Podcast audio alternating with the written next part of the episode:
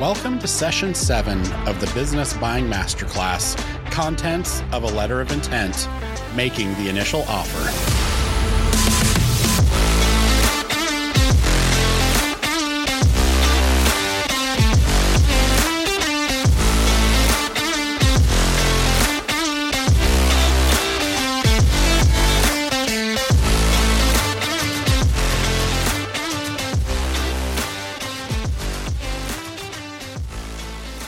So you found a business you like and you're ready to make your first offer? But how? What should it include? We're glad you asked. In this session, we'll walk through the structure and contents of a letter of intent, often referred to as an LOI. Our goal in today's session is to arm you with the information you need to develop an effective offer that both improves your chance of success while simultaneously protecting your interests. Welcome to the seventh session of this business buying masterclass. Let's get started. Are you part of a new generation that values what truly matters? Say goodbye to the rat race and hello to a life of purpose and fulfillment. Introducing the Mundane Millionaires Podcast, the ultimate destination for entrepreneurs who prioritize family, community, quality of life, and financial success. Join hosts Kevin Henderson and Eric Pacifici as they unveil the secrets to building a prosperous life without sacrificing what's truly important. In each episode, they dive deep into the stories and strategies of everyday entrepreneurs who have mastered the art of achieving financial stability, controlling their time, and investing in the things that truly make life great. And here's the best part the Mundane Millionaires podcast is available as both an audio podcast on all your favorite platforms, as well as a video podcast on Twitter and YouTube. Tune in during your daily commute, your workout sessions, or whenever you need a dose of inspiration. Let Eric and Kevin guide you on a journey of personal and financial growth that will transform your life follow us on all major social media platforms at Millionaires Pod or head to MundaneMillionaires.com to embark on a path of financial independence, freedom of time, and the building of extraordinary families and lives. Subscribe, download, and join our community of ambitious individuals who are redefining success on their own terms.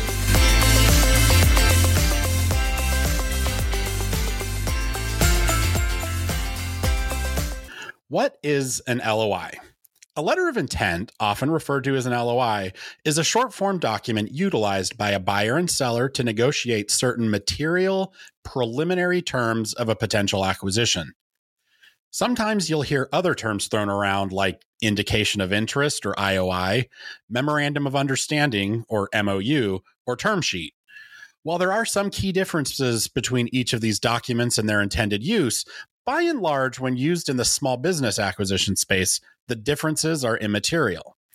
The principal characteristic of each of them is all focused on the same outcome to document a preliminary, non binding understanding between buyer and seller that is intended to create a strong foundation for the negotiations to come. So, why is the LOI step necessary? Why wouldn't it be more efficient to skip this step and move on to negotiating the purchase agreement? It can be at times, sure.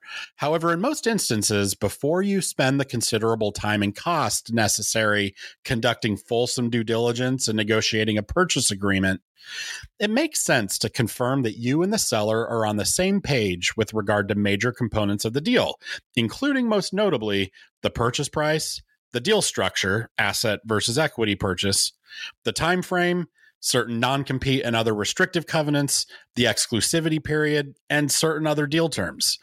Waiting until you're at the three yard line to find out that you and the seller are not on the same page regarding deal breaker terms would be a waste of everyone's time and money and a major setback for your search. The non binding nature of LOIs.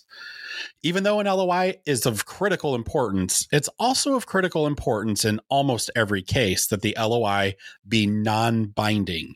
In other words, the LOI is intended to summarize key terms of an eventual transaction, but neither party should be able to legally enforce the terms of the LOI on the other party. That seems crazy, right? Well, no. The LOI is a handshake agreement on fundamental transaction terms intended to find and flush out any material differences between the parties' expectations that make abandoning the transaction before incurring meaningful fees and expenses possible. However, the LOI is by definition not a complete agreement. The buyer has not yet had a chance to properly diligence the company, for example. In other words, preserving optionality after the LOI stage is in everyone's best interest. Practice tip don't make the mistake of assuming that an LOI will automatically be non binding. Courts have at times held certain LOIs to be binding agreements, placing the parties in very difficult situations as a result. Be sure to make it a thousand percent clear that your LOI is non binding in the text of the LOI itself. State it on every page if you need to. The last thing you need is a grumpy seller claiming, but I thought we had a deal, and then suing you when you have to walk away from the deal as a result of misstated financial statements or otherwise. Standard terms of an SMB LOI. Next, we're going to go category by category and analyze the terms of a typical LOI and how to think about each. Starting with number one, the buyer introduction. It's always a good idea to introduce yourself and your strengths as a buyer at the outset of your LOI. Be sure to explain what it is that attracts you to the business and why you're interested in acquiring it. But remember that a seller is usually less interested in the amazing returns you expect to get on your investment, and in fact may use that information to negotiate a higher multiple. Be smart here. Try to identify the things the seller cares most about during preliminary due diligence, including in the confidential information memorandum and discussions you may have with the broker and seller. Recognize things like strong brand equity and reputation, skilled and dedicated workforce, etc and mention how you want to continue the legacy that the seller has built. Remember, you're selling yourself as a buyer as much as the seller is selling their business. Part two is the transaction description. With those initial pleasantries out of the way, you'll move immediately into the substance of the LOI. There are a number of ways to do this, but it's not uncommon to use an outline format with numbered headings. First up, the transaction description. The LOI should provide a clear description of the transaction, including who is buying what from whom. Is this an asset or equity deal? Who is the actual buyer? You personally, or an existing entity, or maybe even a new entity to be formed during the transaction process? All of these items should be addressed here. Practice tip it's easy to gloss over the accuracy of the term buyer in an LOI, but you do so at your own peril. Oftentimes, an LOI will be drafted describing John Doe as the buyer, when in reality, John Doe has every intention of forming a new entity for purposes of the acquisition. Now, assume for a second you have some seller financing in the deal that John Doe doesn't want to personally guarantee. By not clarifying who the buyer is, the seller may think John Doe individually is the buyer and therefore all of John Doe's personal assets are available to enforce the seller note. This is not a good outcome for John Doe if he didn't want his personal assets guaranteeing the note. Even if something seems trivial, like the scope of who the buyer is, it can have broader implications that you're not thinking of. Make sure you're consulting the right experts throughout the LOI process to make sure that you don't inadvertently include or omit something important at the LOI stage, making it much more difficult to negotiate what you want down the road. As an example, a simple transaction description could look like the following. At the closing of the acquisition, a new entity to be formed by John Doe will purchase from seller and seller will sell to the buyer all of the assets of the seller used or held for use in the business. Make special note of that last clause. Take extra care to make sure that you accurately describe the structure of the transaction. As we discussed in last week's, week's session, section six, structuring the deal, the structure of your transaction has far reaching consequences on fundamental deal points that drive significant value, such as liabilities that may be assumed by the buyer, taxes, third party consents needed for closing, and more. The last thing you want to do is describe a stock acquisition in an LOI when what you really meant was an asset acquisition or vice versa. It can be very costly if you can't walk back such a seemingly innocent mistake. Next, the purchase price. This section's easy, right? Well, sort of. Here you'll describe how much is going to be paid and in what form it will be paid. That could be as simple as a single sentence saying the full purchase price will be paid in cash at the closing. But more likely than not, though, there's going to be some combination of two or more of the following cash payment, seller promissory note, assumption of debt, transfer of in kind property like tangible property, equipment, etc., equity interests in the buyer entity or holding company of the buyer entity. There may be escrows and holdbacks, and there may even be future performance based earnout payments, which in turn can be paid in one or more of these foregoing methods. When describing any of the above, there's a balance to be struck. You want to provide enough detail that it avoids future disagreement over fundamental terms, but you don't want to provide so much detail that you end up engaging in protracted negotiations with the seller on legalese at the LOI phase. For example, if you intend to include seller financing in your deal, you may simply state the size of the note, the amortization period and maturity date, the interest rate and whether the note will be secured or unsecured and or guaranteed by the buyer principals. As an example, a sample purchase price provision could look like the following. The purchase price for the company would be blank dollars and here's where you would pick the structure of your deal would be paid in cash at the closing or you may say and will be paid in the following manner and then lay out bullet point by bullet point how that purchase price is broken down and paid.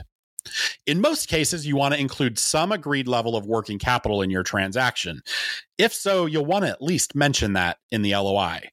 You may be wondering, how can I determine the need for working capital without having conducted a full due diligence process? That's a great question. And typically, you can't. So, you want to include general language in the LOI. For example, you may include the following language in your letter of intent the purchase price offered assumes that the assets will include a normalized level of working capital consistent with the past practices of the company at a level to be mutually agreed by the parties in the definitive agreement and determined in accordance with the buyer's third party quality of earnings review.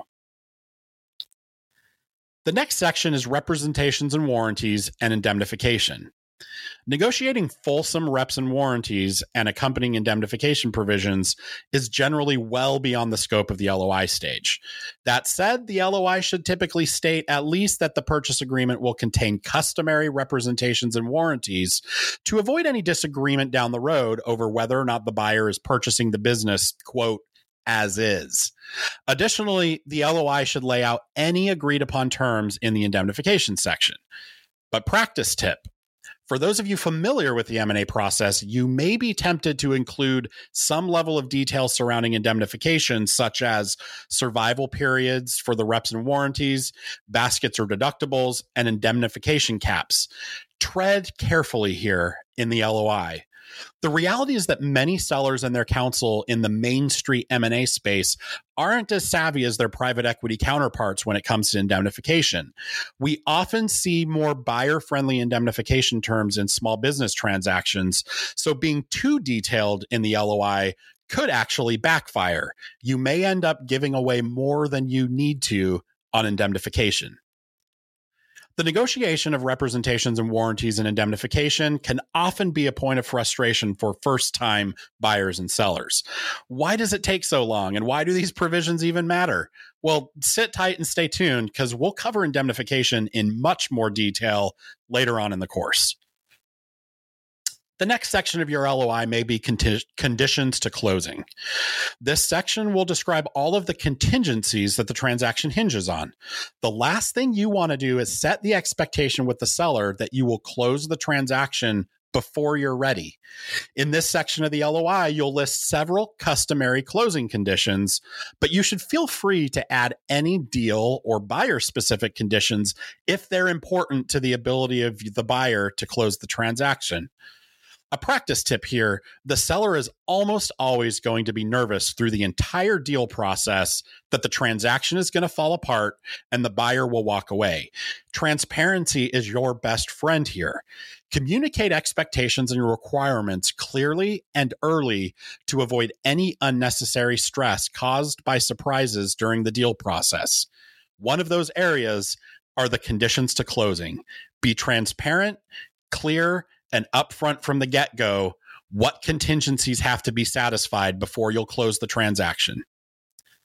Some common conditions to include in your LOI may be receipt of third party consents, such as a landlord consent or customer contract consents, receipt of any regulatory approval or any permits from a governmental authority, financing conditions, including receipt of debt financing, as well as receipt of equity financing if raising outside capital, in each case on terms acceptable to the buyer, execution and delivery of the definitive transaction documents, acceptance of offers of employment by certain key employees, and any other action, the consummation of which is critical for purposes of closing the deal.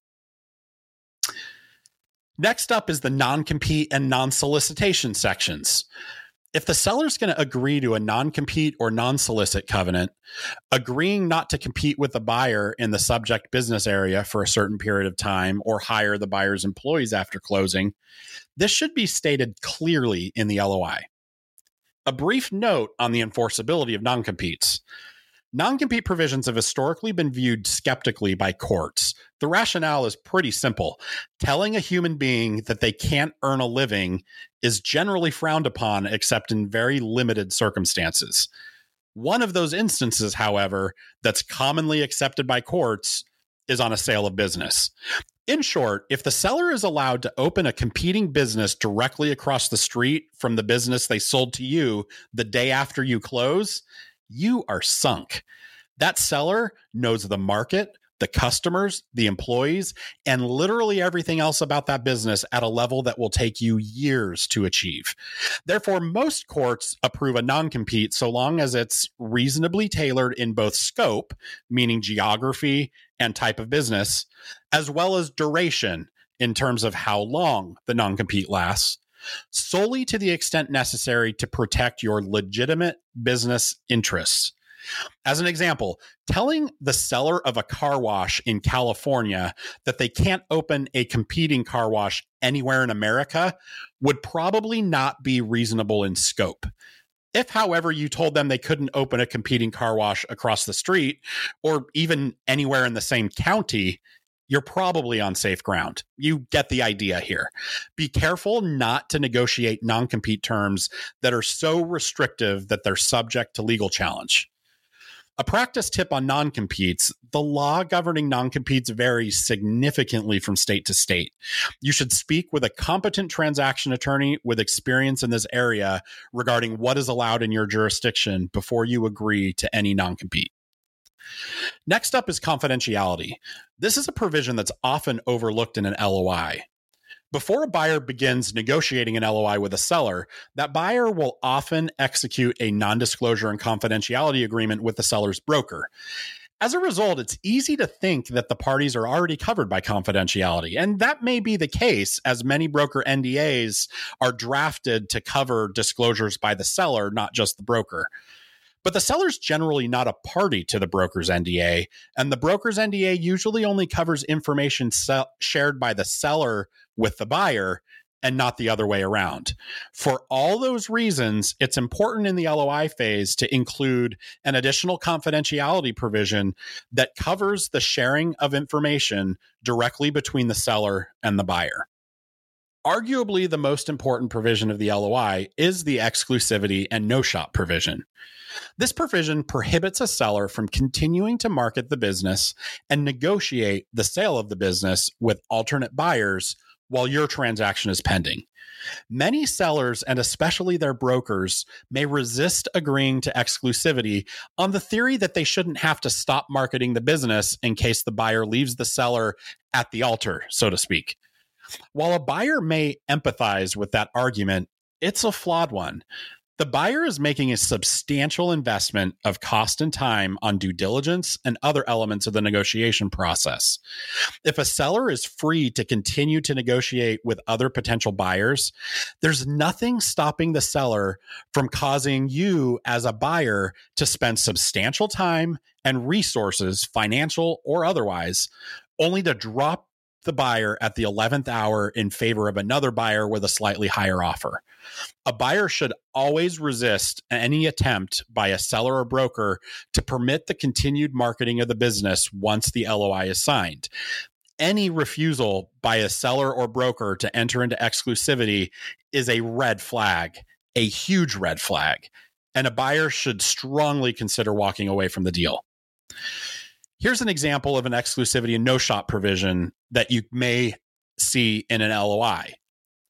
Until the later of some number of days after signing the LOI and the termination date, seller will not directly or indirectly and will cause its affiliates and its and their respective directors, officers, employees, members, managers, agents, advisors, and representatives not to solicit or encourage any inquiries, discussions, or proposals continue, propose, or enter into negotiations or discussions with respect to, provide non public information relating to or in connection with, or authorize, recommend, propose, or enter into any confidentiality agreement, term sheet, letter of intent, purchase agreement, or other agreement, arrangement, or understanding regarding an acquisition of all or any part of an investment in or a business combination or consolidation or formation of partnership or joint venture with or the issuance of equity securities representing more than 10% of the outstanding equity securities of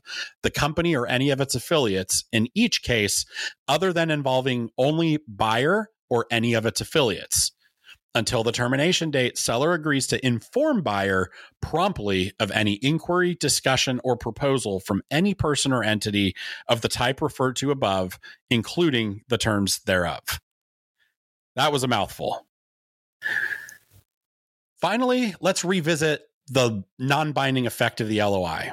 At this point, you may be asking yourself, wait a second, I thought you said back at the start of this that LOI should be non binding agreements.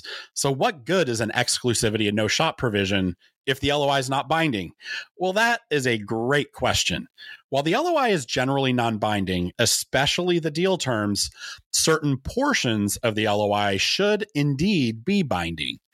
For the reasons discussed above, a buyer doesn't generally want to be obligated to any commercial terms or to even close a transaction without conducting thorough post LOI due diligence review on the business.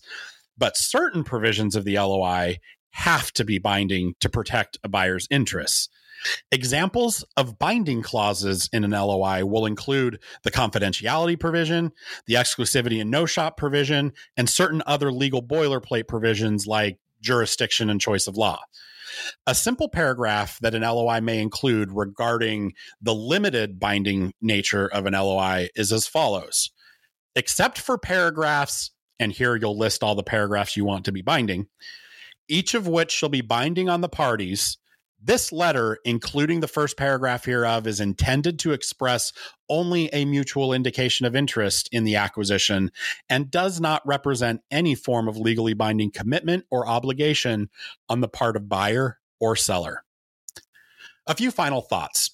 LOIs are a very important part of the transaction process. In addition to negotiating and clarifying certain important ter- terms of a deal, it's also an opportunity to set the tone and get a preview at the sellers, the brokers, and the sellers' legal counsel's approach and demeanor for the transaction. Think of it as a preview of things to come. Use that to your advantage.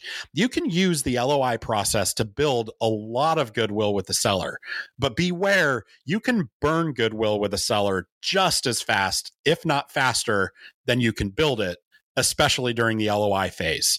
So be professional, be thoughtful, and above all, be constructive.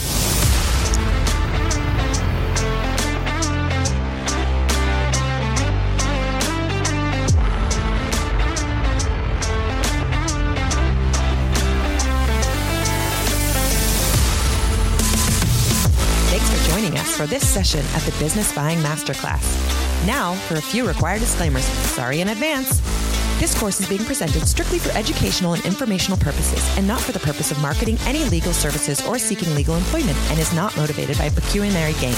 The opinions stated in this course from the authors represent the opinions of such individual author and not the opinions of any other person or organization.